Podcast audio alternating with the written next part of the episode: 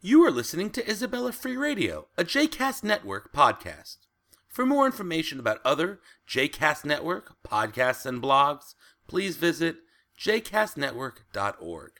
For more information about the programs of the Isabella Freedman Jewish Retreat Center, please visit isabellafreedman.org. Hello, everybody, and welcome to Isabella Free Radio. I'm your host, David Weisberg, and we're broadcasting live from the beautiful Isabella Freedman Jewish Retreat Center in Falls Village, Connecticut, a place for uh, Jewish exploration and experimentation and uh, an opportunity uh, often to look at uh, Judaism and Jewish life uh, through new and different lenses. Uh, and that's one of the things that's happening here this coming August 10th through 12th, where Isabella Freedman will be hosting for the first time ever a retreat called People of the Comic Book, an exploration of the connection between Jews and comic books. And that's the topic of our broadcast today, which we're entitling Mad Magazine's Al Jaffee and Other Jewish Comic Book Heroes and I'm really pleased and honored to be joined by a, a really wonderful panel of three guests today uh, Arie Kaplan, Danny Fingeroth, and uh, not to mention the legendary Al Jaffee. Uh, how are you guys doing today? Pretty good. Great. Good, good. Swell. Let, let, let me let me introduce everybody uh, very quickly. I know you guys know each other, but I'll introduce you to our listening audience. Uh, Danny Fingeroth got his start in the comics business in 1974. Nope, not true. Not true. No, don't believe Wikipedia. Totally wrong. Correct me, Danny. When did you get your start in the Seven, comics? Seventy-seven. Yeah. Mm, Seventy-seven. Yeah, and I and I didn't start at Atlas Comics. So you'll you'll correct me the Okay. whole way through. Uh, um, if you're going by the Wikipedia page, yeah. But what what we can say is, is Danny was uh, you were an editor at Marvel Comics, Yes. uh, edited Spider-Man titles. Um, you left Marvel in 1995 to become the editor in chief at Virtual Comics. That's if I correct. understand. hmm You've taught comics and uh, comic writing at New York University, the New School, and Media Bistro. Uh, Danny is the author, among other uh, great works, of uh, Disguised as Clark Kent, Jews, Comics, and the Creation of the Superhero. And he serves on the board of advisors of the New York based Museum of Comic and Cartoon Art and on the board of directors of the Institute for Comic Studies. Uh, that's uh, Danny Fingeroth. Hello. Yay. Arie Kaplan is a comedian, Mad Magazine writer, and author of the new comic book miniseries Speed Racer Chronicles of the Racer. His other comic book credits Well- with the DC. mhm. His other. Oh no, I was uh, I was just going to say it's it's not exactly new. It's it's from four years ago, but I didn't know if you were getting your uh, information on me from from Wikipedia as well. But I, I didn't want to be No, rude. No, I'm not. Well, I'll say this: Arie is the, is the author of From Krakow to Krypton: Jews and Comic Books, Are you having fun yet, David? which is uh yes, absolutely. which uh, which uh, is an inspiration for this retreat. So we're pleased to have Arie. Thank on. you. And last but not least, uh, Al Jaffee, uh, who is uh, an award-winning legendary cartoonist, best known for his work with Mad Magazine, uh, including his trademark feature, The Mad Fold-In, which has appeared in almost every issue since 1964. Um, uh, Al has been honored by a Reubens Award as Cartoonist of the Year.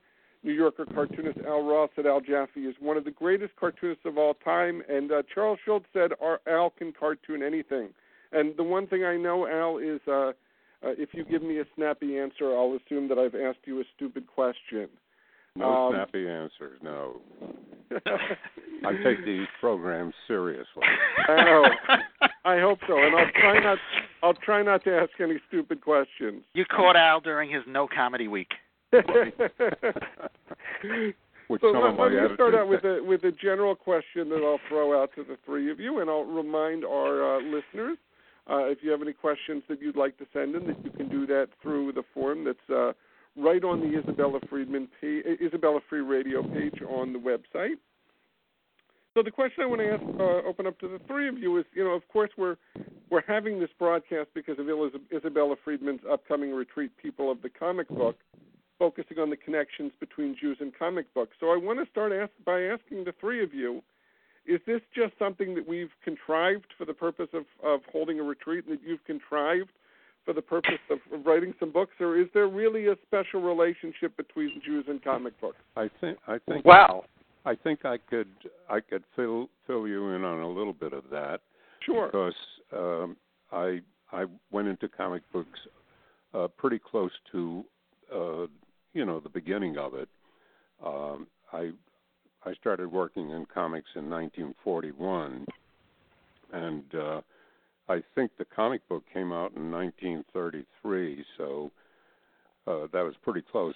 Now, when I the Jewish aspect of it uh, starts with the fact that uh, anti-Semitism was uh, fairly uh, prevalent in, in the United States and other parts of the world. I guess fueled by the Nazi movements, and uh, but uh, it was very difficult for artists and writers to to get work in what was essentially a uh, non non-Jewish advertising agencies, non-Jewish publications of all sorts, and uh, uh, along came Max Gaines, uh, the father of Bill Gaines, who became the publisher of Mad, and Max Gaines had a hand in creating the comic book industry. He was a printing salesman, and uh, his printing presses were uh, were lying dormant. So he got the notion maybe uh, to, you know, the Sunday funnies were very popular. So he went to the syndicates, got permission to use the ones that they already had done, and put them out as comic books. And of course, uh, it just caught on. And other Jewish uh, entrepreneurs uh, entered into the publishing business. Uh, Donenfeld and uh, many, many others. And uh, the point of what everything I'm of all this background is that it it wasn't an anti-Semitic source of work. Uh, you could go to a uh, a, a Gaines uh, uh, EC Comics or uh, you know or or uh, to Martin Goodman's Timely Comics and various other public publications that were uh, Jewish owned, and you wouldn't be rejected. So um, that that's how I felt uh, the Jewish influence was strong. And then, of course, along came people like um, Siegel and Shuster and Bob Kane and so many, and um, uh, Finger, you know, great writer Bill Finger and so there were quite a it, it was uh, it was an opportunity for Jewish talent uh, to to shine and uh, it, doesn't mean that it was exclusively Jewish there were many brilliant uh, non-Jewish people but uh, Jack Kirby was Jewish Stan Lee was Jewish you know you can go on and on and how about Danny? Uh, um, well, I, I mean, I think I think the kind of the topic of the weekend would not have been possible uh, in 1941. You know, a there was you know the the uh, comics that had just started, and the the aim of of all these uh, young Jewish uh, people who came into the business as really as teenagers uh, or people or, or kids in the in, in their early 20s you know, my understanding is that they wanted to create anything but Jewish material. The whole point was to create all American um, uh, stories and heroes that would have the most possible uh, widespread appeal. But I think as we look back, we can sort of see patterns, uh, you know, stories about immigrants. Superman is the ultimate immigrant uh, from beyond. Um, you know you can tie Batman in uh, to uh, certain echoes of uh, Kristallnacht, you know, but it's really it's it's almost it's what it, it's it, certainly if you told the people uh, making the stories back then, and Al can correct me if I'm wrong, but that they were making stories with Jewish content, they would have torn up the stories and started a new one. Their their their, their last in, intention was to make stories uh, with Jewish, uh, specifically Jewish content. There may have been uh, a feeling of uh, Joe Simon and uh, Jack Kirby, who were created Captain America, talk about uh, you know using uh, that the character as um, anti-Nazi um, uh, uh, point of view and as a, and as a way of helping to uh, advocate for uh, American entry into uh, World War II. Uh, but in you know in general, uh, it, it's what we see looking back. We see themes and threads and and common myth systems. Um, so that's you know that that's my take on it and my impression, which I think is similar to Arie's, but he could tell me if I'm totally wrong about him. How how dare you, sir? I know. We're all being so serious. Al, you. I know, I know. No, Yeah. no, no kidding. It, it, By the way, um, Al, no. Al has missed his calling as a rabbi. By the way, you know, I mean, that voice is just, uh, you know, you you, you could have filled the, you could have filled the shuls uh, week after week, out. Well, no, uh, definitely. I, I I I didn't mean to imply by uh, uh, you know uh, saying all the publishers were Jewish, blah blah blah.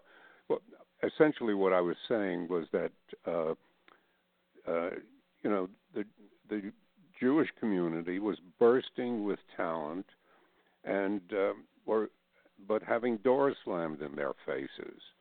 And uh, so I remember it as a teenager. I, I wanted to do illustrations for advertising and other kinds of, and and then, you know, there were people who wanted to apply to uh, uh, animation places like Disney and uh, uh, the Mighty Mouse place. And uh, the whisper was that, you know, they have a couple of Jews and that's it. So, uh, what all I was really saying about uh, the beginnings of the comic book business that that I knew was that there was opportunity and uh, for young kids to go in and start making a living, but the subject matter wasn't Jewish. Um, I mean, I, I was doing uh, uh, Ziggy Pig and Silly Seal. if You pardon the pig part, but uh, I don't know if seal is kosher either, Al. no seal. Well, in any case, uh, these little animals were were essentially supposed to be Disney-like, and uh, in order to, uh, but the the war fever was already on the way, and um, so I had Ziggy Pig and Silly Seal fighting, you know, Nazi U-boats coming up to the Arctic and stuff like that. And at, when I worked in Eisner's studio, uh, you know, Dave Berg was there, and uh, uh, we did anti-Japanese and anti-German, and you know, anti anything that we're we were probably going to be fighting shortly. And if you want to know more about Will Eisner, don't don't take the word of somebody like Al who knew him. Take the word of somebody like me who met him like five times, and uh, and is giving a talk on him at the retreat. So I uh, yeah. I, I did I did as well. I, I um I, I I probably knew him as, as about as much as, as Danny did. I uh if I can I uh sort of like interject You, expand you, on you said enough, on- Arie. Okay, Al, what were you saying? Hey, People- Arie, Arie, please, you have, have been But but uncharacteristically silent. but yeah okay. Um ahead, all right, Arie. God. finally I get to talk. Good God. Anyway, um okay. So yeah, if I could expand a little bit on on what uh, what Al and Danny had said, it's interesting because I, I came to all this just I had the one home court advantage uh, that I had. I don't know, I don't even know if I'm using that term correctly. It's a sports term. I don't know.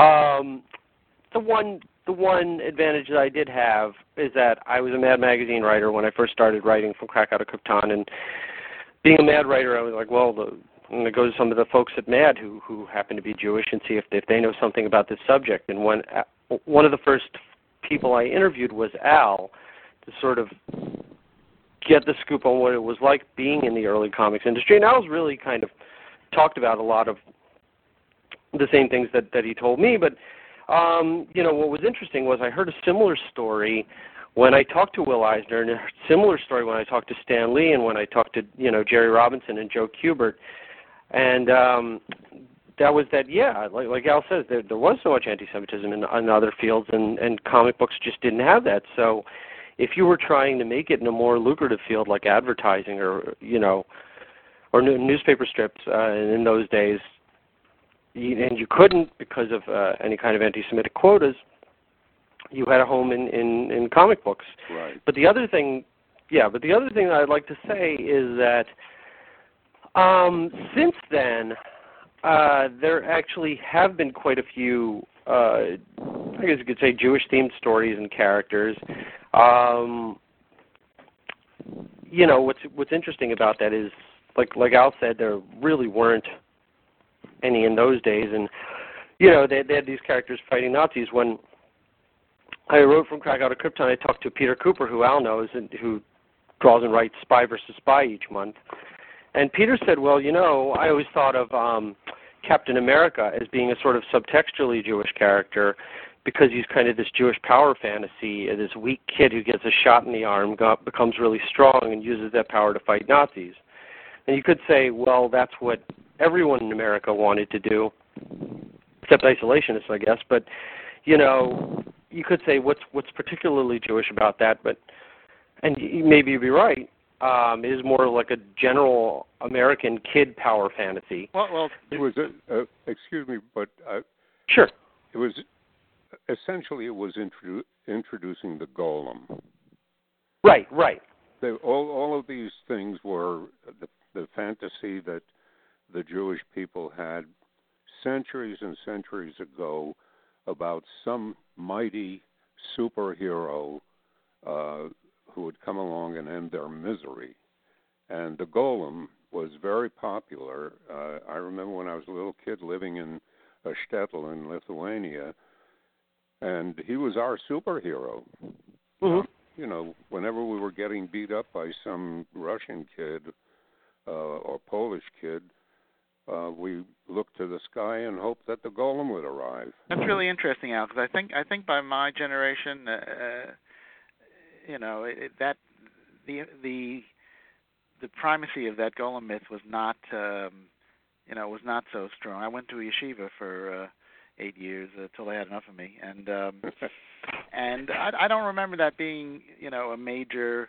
You know, I remember the of course the Bible stories and the Talmud uh, texts and so on, but the you know the golem um i think maybe yeah, maybe in america or maybe just in the circles that i uh uh hung around in Well, was, I- was not was not a big thing but i but i, I but i but it makes it, it's interesting and it makes a lot of sense that it would be so such a powerful Well, in in a more symbol. primitive society, uh, you, you know, this shtetl that I lived in uh, didn't have comic books, didn't have Oh, books. God. The only books that were available were prayer books, hmm and uh, there was there were no publications.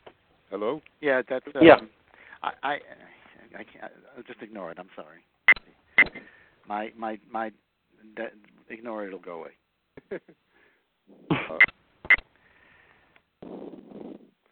well, in any Keep, case, keep going. uh, Well, I'll ask this. I'll ask this question as all right I, i'm gonna i'm gonna have to you know if i get disconnected i'll call back i, I Okay. have to get rid of this okay i'm sorry guys Uh, I'll ask this as I'm looking at the, uh, at the golem figurine that's sitting uh, on my desk. Because you talked about you know. Jews being able to get involved in the comic book industry because that's where they could get involved. Uh, you Mhm. know, Arie wrote in Krakow of Krypton that the story of Jews' involvement in comic books is a reflection of Jews' changing status in American society. And so you know, talk beyond Yeah. uh, the getting involved just because you could get involved to how Right. it becomes uh, like a string that follows uh, the status of Jews. Yeah, I think I think it's a little bit uh, linear. I, you know, I'd like to talk a little bit, uh, and that actually has to do a lot with the golem. Um, for example, you know, I, I remember I actually did go to a modern Orthodox school as well, growing up, and I remember when I was a kid, and I first read, you know, the novel Frankenstein, and I heard in school that that it was that it would that there was a rumor that it was inspired by the golem, that Mary Shelley's book Frankenstein was inspired by the story of the golem, and I thought that was cool because I thought, oh, we have our own monsters, you know, um, whereas that doesn't get that much publicity. That that there's Jewish folklore and Jewish monsters out there, um, and that there's these sort of super characters that come from from Jewish folklore. Uh, but and what that has to do with this is that you know when in the 30s and 40s when comics were first when the comics industry was first being invented, there were any overtly Jewish characters because you just didn't talk about that kind of stuff. For the same reason that there's so few Jewish characters in movies and early television in, in the, the 40s and 50s. Um, or, or they were but, coded, or they were coded characters, you know. They, or they were coded, yeah, exactly, exactly. There were there were sort of subtextually Jewish characters, which is something that I deal with in in from Krakow to Krypton. Something I know Danny deals with it too. And you know, yeah, there were these characters that you sort of had to read between the lines. Just like that, there were those sort of characters who were who were kind of placeholders for other other ethnicities as well and other minorities um, in, in popular media in those days. But um, there, uh, in, in these days, you actually do have quite a few Jewish characters at, at DC and Marvel and the other the other comics companies. Even even myself as a comic book writer, you know, I, I wrote a Superman story a couple of years ago called Man of Snow for for DC, and it's Superman fights a golem, and it's a snow golem because it takes place during the winter holidays, and it's it's more festive that way, as one of the characters says. But you know, but it's very obviously a golem. It has the Hebrew word emet written on his forehead, and it's and it's one of the characters does call it a golem. And you can you can do that these days, whereas you couldn't do it then. You know, I wrote a Hanukkah themed uh, Simpsons comic story for the one of the Bongo Comics uh, Simpsons titles, Simpsons Winter Wingding, uh, a few years ago, and again, this is something that's pretty common these days that you couldn't that that you couldn't do in the early days. But these days it's very much embraced, and, and it's just a byproduct of the fact that that diversity and multiculturalism is more is, is much more embraced. So um, can I jump in here a 2nd hmm? and then I want to kick it to Yeah. Al? Is that um, you know, I, I think we're neglecting sort of a whole school of comics like Maus and every you know and uh, and and um, all, all the you know the so-called graphic novels. Eisner's whole the the Eisner's work for the uh, last 30 years of his life was uh, you know a contract with God and on was, Mhm. all, was all about the Jewish American experience. So I think I think to just confine it to superheroes is not the what the weekend is about, and it's also Sure. you know ignoring uh, an important uh, uh,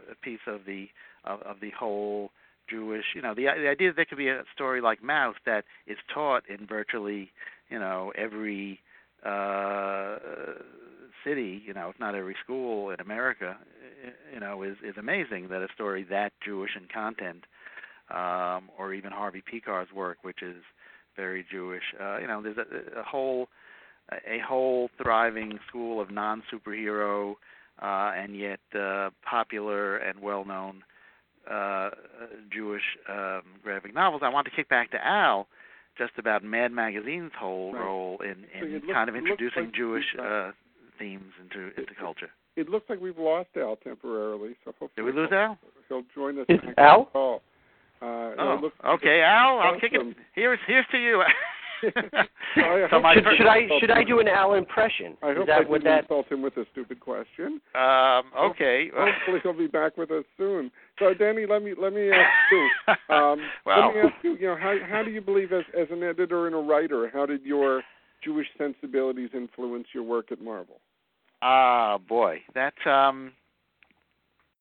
Yeah, I mean, it, it influences my sensibilities as a person, since you know I've I've you know I'm at you know I'm from a um, fairly traditional Jewish background, although you wouldn't really know it. But uh, you know, my father was a cantor, and uh, you know, so I so I have this sort of you know I was although although I'd say half the people at working at Marvel when I was working there were Jewish, I was the only one who would know like it was Sukkot. You know, it was uh Mhm. you know Rosh Hashanah Yom Kippur everybody had down. You know, but uh, I was the only one who said, oh, it's Shmini Atzeres today. You know, uh, uh, know. Um, so I mean, I I think it it it it made me you know sensitive to issues of you know a possible uh, unawares anti-Semitism in the comics or uh, or prejudice of any kind. You know, I got you know those are probably some of my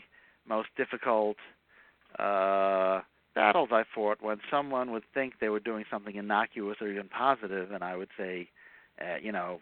Um, you know, I don't want to be uh hate hate the term politically correct that's so generally abused, but you know, I like you know, I don't want to be like overly idealistic or or or or uh or rain on your parade, but uh you know, having this and I know and I know that comics and cartooning deals in caricature and broad stroke statements, so it's a it's it's a tough thing. But I mean, there was one very inten- well-intentioned character, and I this you know, a, character named uh, Moon Knight who um you know, I know the uh, writer who created it, and and he's a totally unprejudiced guy. Literally, some of his best friends are Jewish. He's very, you know, he's not a prejudiced person, but he somehow he made a character who was Jewish who also had been a mercenary who, you know, basically was a soldier for hire. You know, had this like really dark, bloody background, and now was making up for it.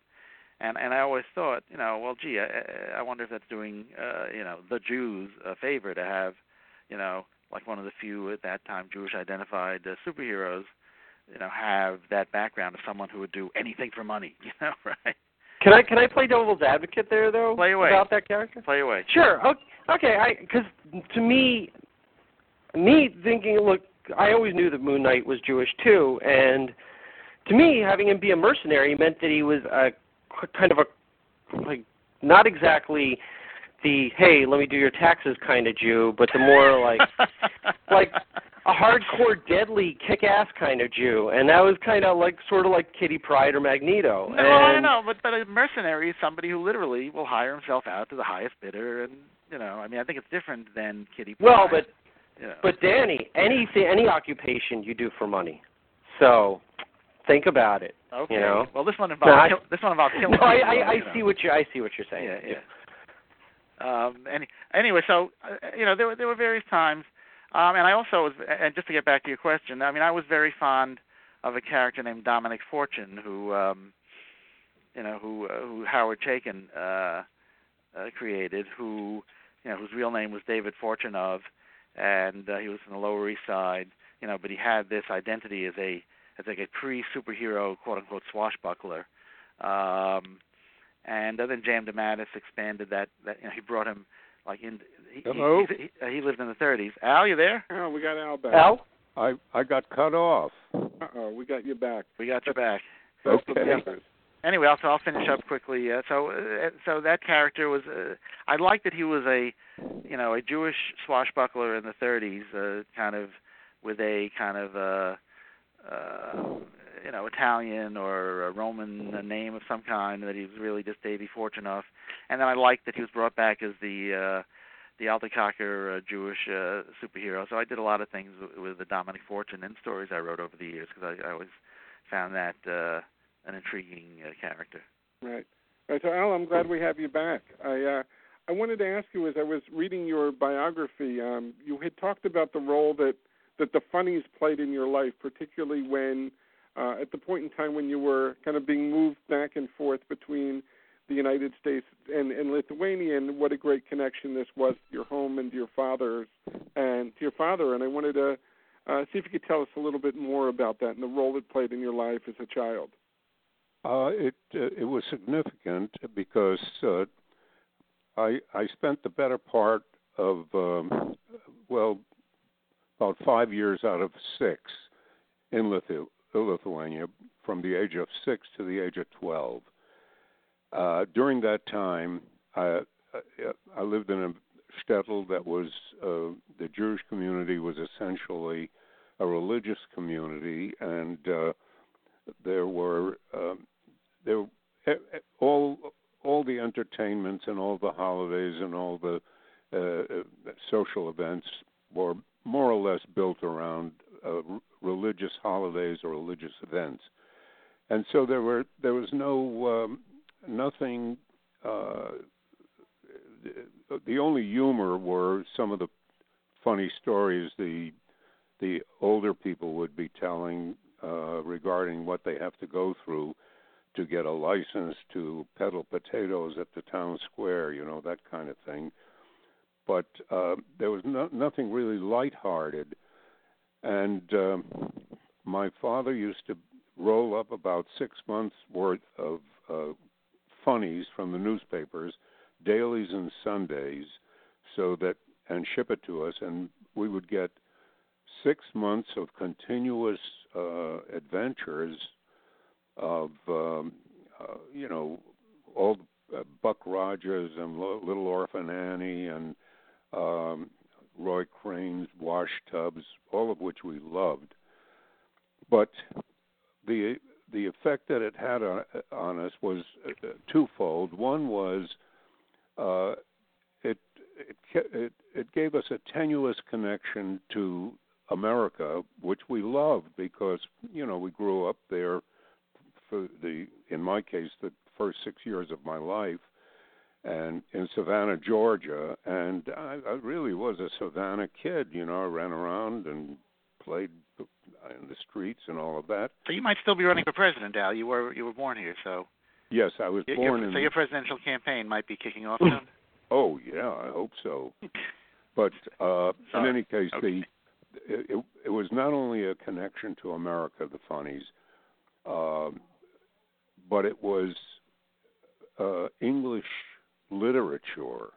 I mean, uh, my brother Harry and I literally learned how to read and write by just this strong desire to know what's going on in these adventures and funny comic uh, strips.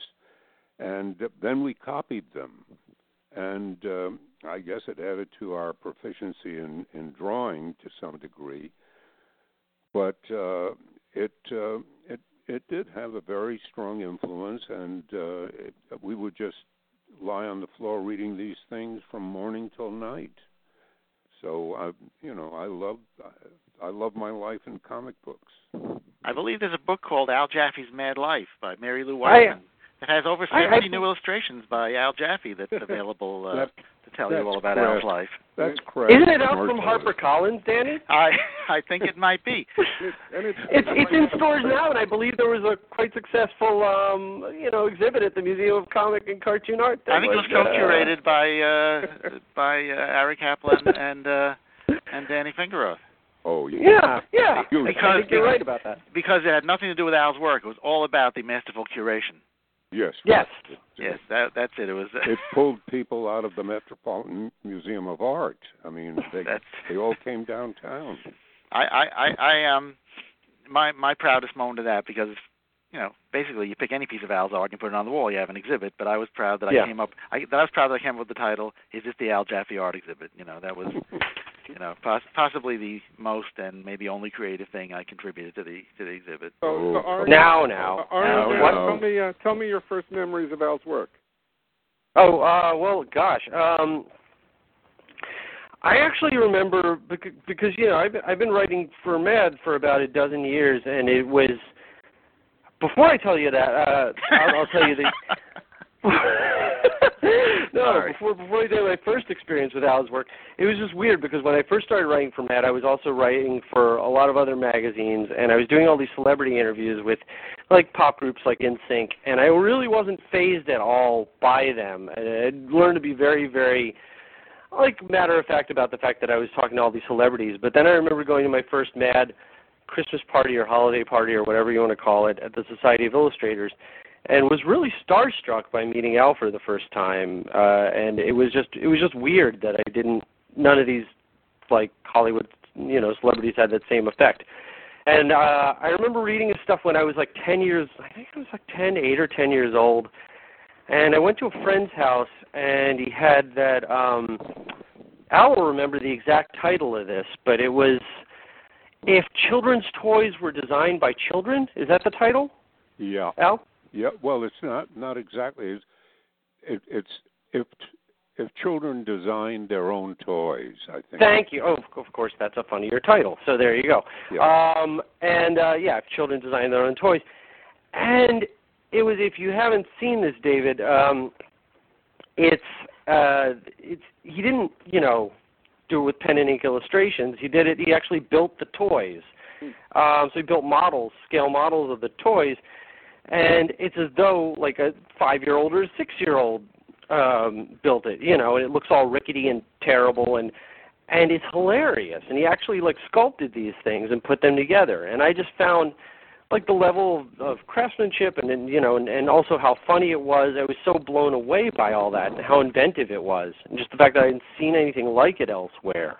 That was such fun. I uh, I I enjoyed that enormously because I had a, a little uh, workshop in my house and a a tool called uh, uh, you know five tools in one, a shopsmith, and uh, you know making the airplane and the, and the and the little kid's wagon and uh, a, a rocket ship. Uh, just making the toys I first made the toys, uh, and then we photographed it, and then I made the childlike sketch of it.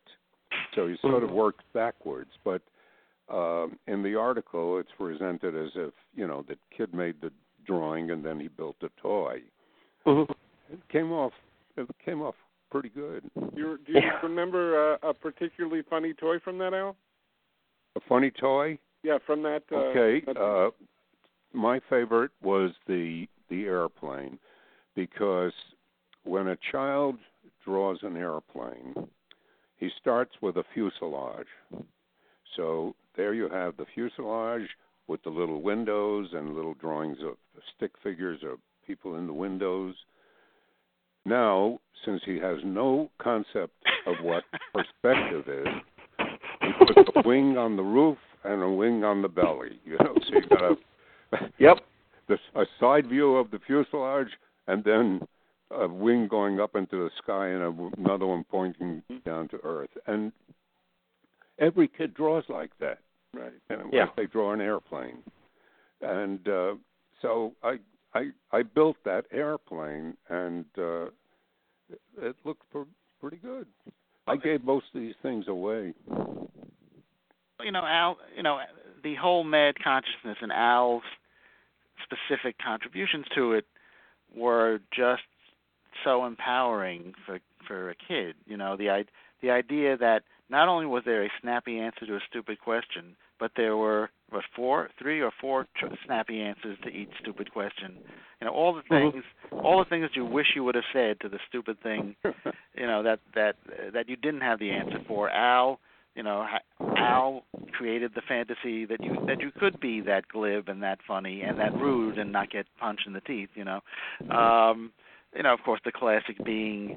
Uh, you know, somebody in a basement running to the elevator and going, just going up, and of course, you know, and uh, hilarity ensues uh, uh, from there. And the fold-in, what an, what an ingenious uh thing to I mean if you've ever seen Al either in person or on or uh, on video putting one of those things together it's a you know it's a each it's a massive engineering feat you know just to to make uh, to make any those those gags work and the words work together.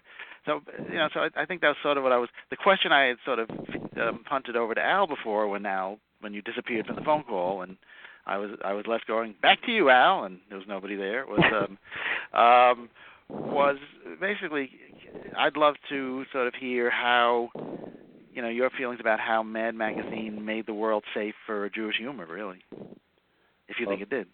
Uh, maybe I can answer that. I don't know, but um, there was a, a time lapse between when I was cut off. I tried. I dialed maybe five or ten times to try and get back on, and each time they said your PIN number is already in use. So I think until that was closed down, I was able to get back on. But perseverance, that's that's what cartoonists are all about. uh, I, you know, I appreciate all the nice things you guys are saying, but uh, you know, well, while you were off the air, we said the mean things. you- okay. Yeah, yeah. You you missed that. I, uh, you know, as as as I've I've, I've said before, I'm, I'm I consider myself a journeyman uh, cartoonist. I, you know, whatever uh, needs to be done, I'm willing to give it a shot. And uh, then, when an opportunity arrives, uh, like the one at Mad, where they were voraciously devouring material much faster than it was coming in, the script from the scripts. Uh, so there was an opportunity for me to become a script writer, and for the first uh, year and a half or so with Mad, um, that's all I did. I wrote scripts that other people illustrated, and then I was fortunate enough to be uh, somebody decided that maybe I should do my own stuff, and so you know it's just one little step at a time. And but but the thing is that Mad was open to new things. I mean, it, it, it in a lot of publications, like say uh, the Saturday Evening Post or the New Yorker, if you came, if I came into the New Yorker with a fold-in, uh, I'd be shown the door faster than you can imagine because you know they don't do that. But at Mad, uh, if you came in with a new idea, whatever it was, and it had some kind of uh, validity, they went for it, and that was a lucky break for me. And uh, and I also think it's remarkable when I first became freelance. Uh, you know, some 60 years, more 65 years ago. I, I I didn't think I could make a living being freelance, but I wound up 58 years with Mad. So uh, and still there, right? Yeah, still there. It was a Yeah. break, you know, uh, it, but it's very unusual for for people in our business to uh, remain with this. With We keep same- asking Al to retire. You know, Al- Yeah, Al, give everybody ask a about break the- already, but he refuses. Oh, and I, I, I should bet you, Al, you had a Jewish themed piece in like the latest issue of Mad, didn't you? Yes, it's uh, what if Batman were Jewish? Yeah. It's pretty funny. I did. I didn't write the list of things on the Torah scroll. Uh, unfortunately, they didn't give credit to the writer, which I I would do right now if I knew his name. but uh, I they they decided that I should do this because um, putting in all the funny little shtick, which uh, uh, Will Elder might have done, and uh, and Will, Willie and I used to do this kind of stuff all the time when we were kids. So they said, "Okay, here it is. You you you put in all the funny stuff." So well, there was I- a name for that funny stuff, wasn't there? For all the stuff in the backgrounds. the chicken fat. Yeah. Yeah. Willie called it chicken fat, and I, you know, uh, I have, for example, in in the distance, serving no purpose whatsoever. International House of Potato Pancake, and you know, of course, there's an airplane flying by. It's all out, and the uh, Batman has this belt of accessories, and they're all jars except for the middle one, which is a seltzer bottle and the the little jars contain lox, matzo balls, gefilte fish, and all of that. So that that's why they wanted me to do this. well, that's that's in the tradition of uh, Batboy and Rubin. That was the uh, Yeah. original Mad parody of. Uh, of yeah, Batman. Bat Boy and Rubin by Harvey Kurtzman was wonderful. Uh, Mhm. well, you know, uh, it. But I think the thing I'm proudest of is I, you know, what my. I think I'm hogging this whole show, and I'm beginning to feel embarrassed. Yeah, Uh, Al, your name is in the in the title You- of the episode. It's like Al Jaffee and uh and two other guys. So Well, I'm. Yeah. Yeah. The the, the living legend and, and the other two. Yeah, yeah. in 50 years. and I'll- and and, and I'll as always, I'm happy. I, we are happy to uh, bathe in your reflected glow and exploit and exploit your fame and accomplishments for our own uses. No, no. Exactly. I'm I'm I'm going to just say one thing how I, how I signed this if Batman was Jewish. I've got my caricature and my character usually has Al Jaffee in the hair, hair. In this case, it's Hebrew letters Al Yofeh. Funny. So That's uh, beautiful, Al. Yeah, I was, I was just going to say that.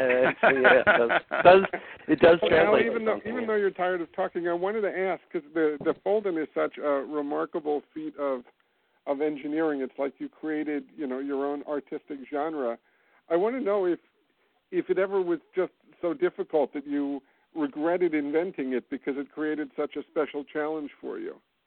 At the beginning, yes, because uh, uh, you know, obviously, when when you create something new, I mean, when Felting, I sold it as a one shot, and maybe a, a couple of months later, I, I think it's more than. Oh, we were only doing eight issues a year, right? So it must have been about five or six weeks later. He came and said, "I want you to do another fold in." I said, "Al, it was a one shot gag." I don't have another fold in. I have no idea how to do another fold in. And he said, Do another fold in. Come on. Okay.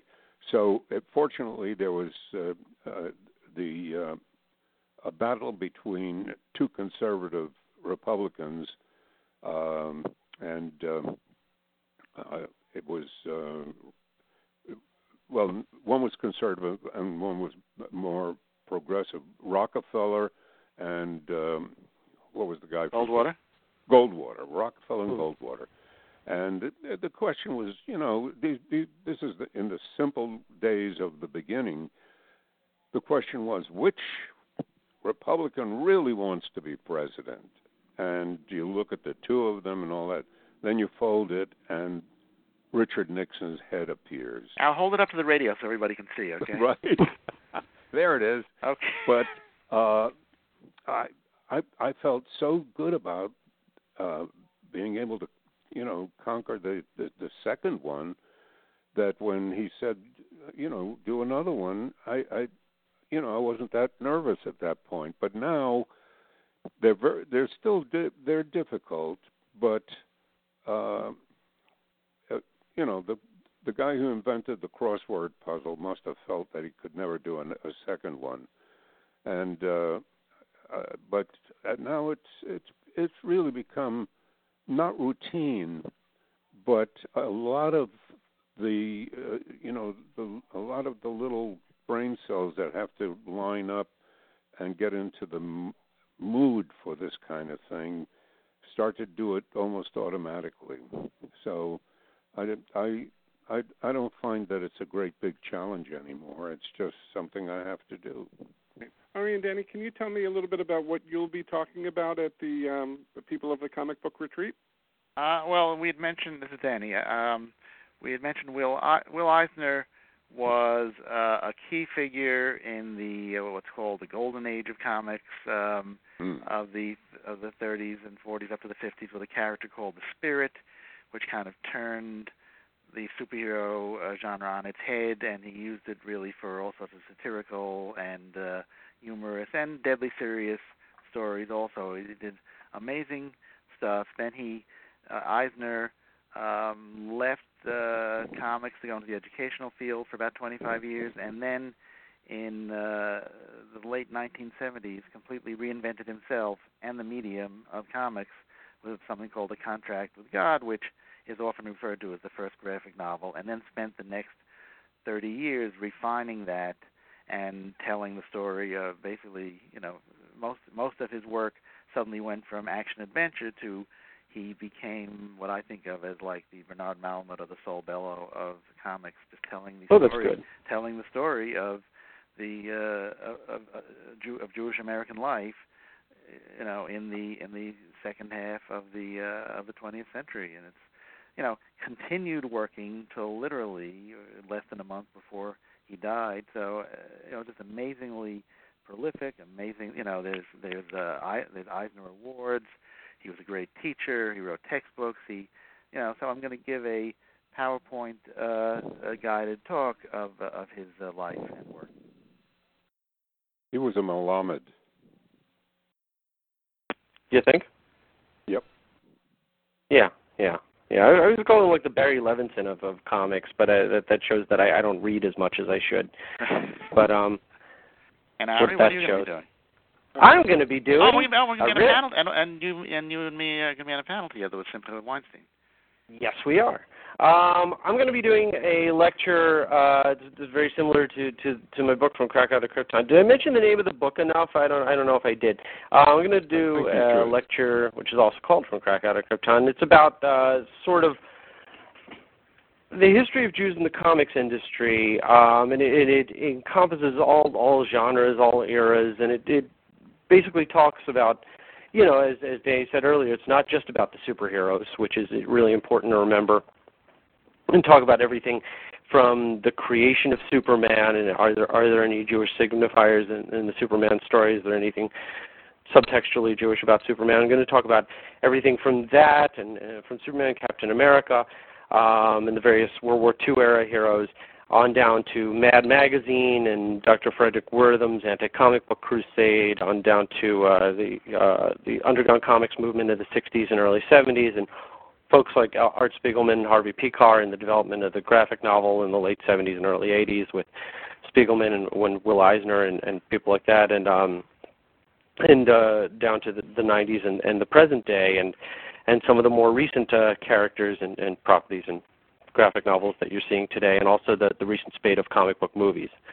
Great, great. Al, I do have a, question from a uh, a listener from Joel from uh, Philadelphia who wanted to know uh, who is Alfred E. Neuman.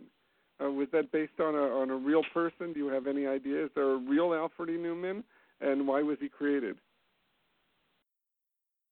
Well, um, do you guys have any? Well, the, the, the Al- Alfred E. Neuman is a is a kind of an image is imagery of of of a uh, of a of a person I think lacking in uh, in thi- uh, uh, uh, uh, lacking some sort of thyroid hormone that goes back, you know, at least a hundred years before Mad Magazine. right. Some, and and I think Kurtzman, I'm not sure if it was Kurtzman, but probably somebody picked it up to use well, once or twice. And but the name Alfred E. Neuman, I think, was used in other cases before it was identified with that particular character. That's. Oh, I I can fill in on this a little bit. Oh, what, what, were you there or something?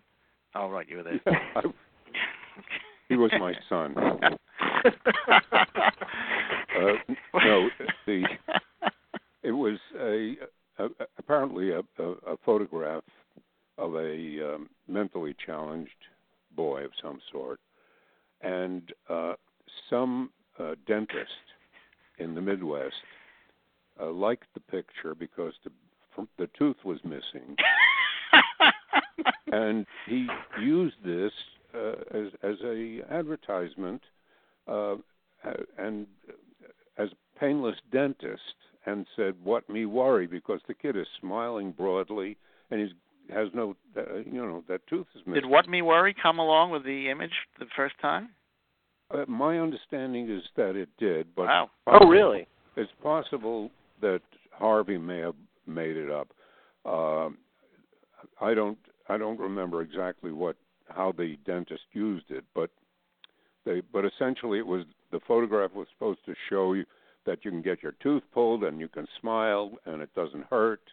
Uh, oh, it was uh, was signed painless dentist, whatever his name was, and uh, now Harvey ran across this thing when he was doing Mad Comics, the comic book, and he he did a takeoff back page of uh, although that uh, I think a company called Johnson something or other that used to sell poopy cushions, whoopee cushions.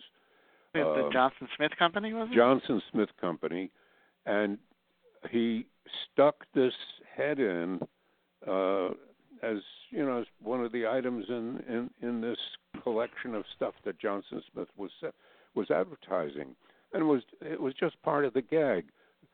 Uh, never to be used again. And then the decision, I think it was uh, Feldstein who decided that Mad needed a a uh, mascot, and uh, I think well Feldstein actually hired an illustrator uh, to uh, flesh out this simple black and white old photograph, and uh, and oh Harvey Harvey did uh, give him the name, uh, which he saw in a movie.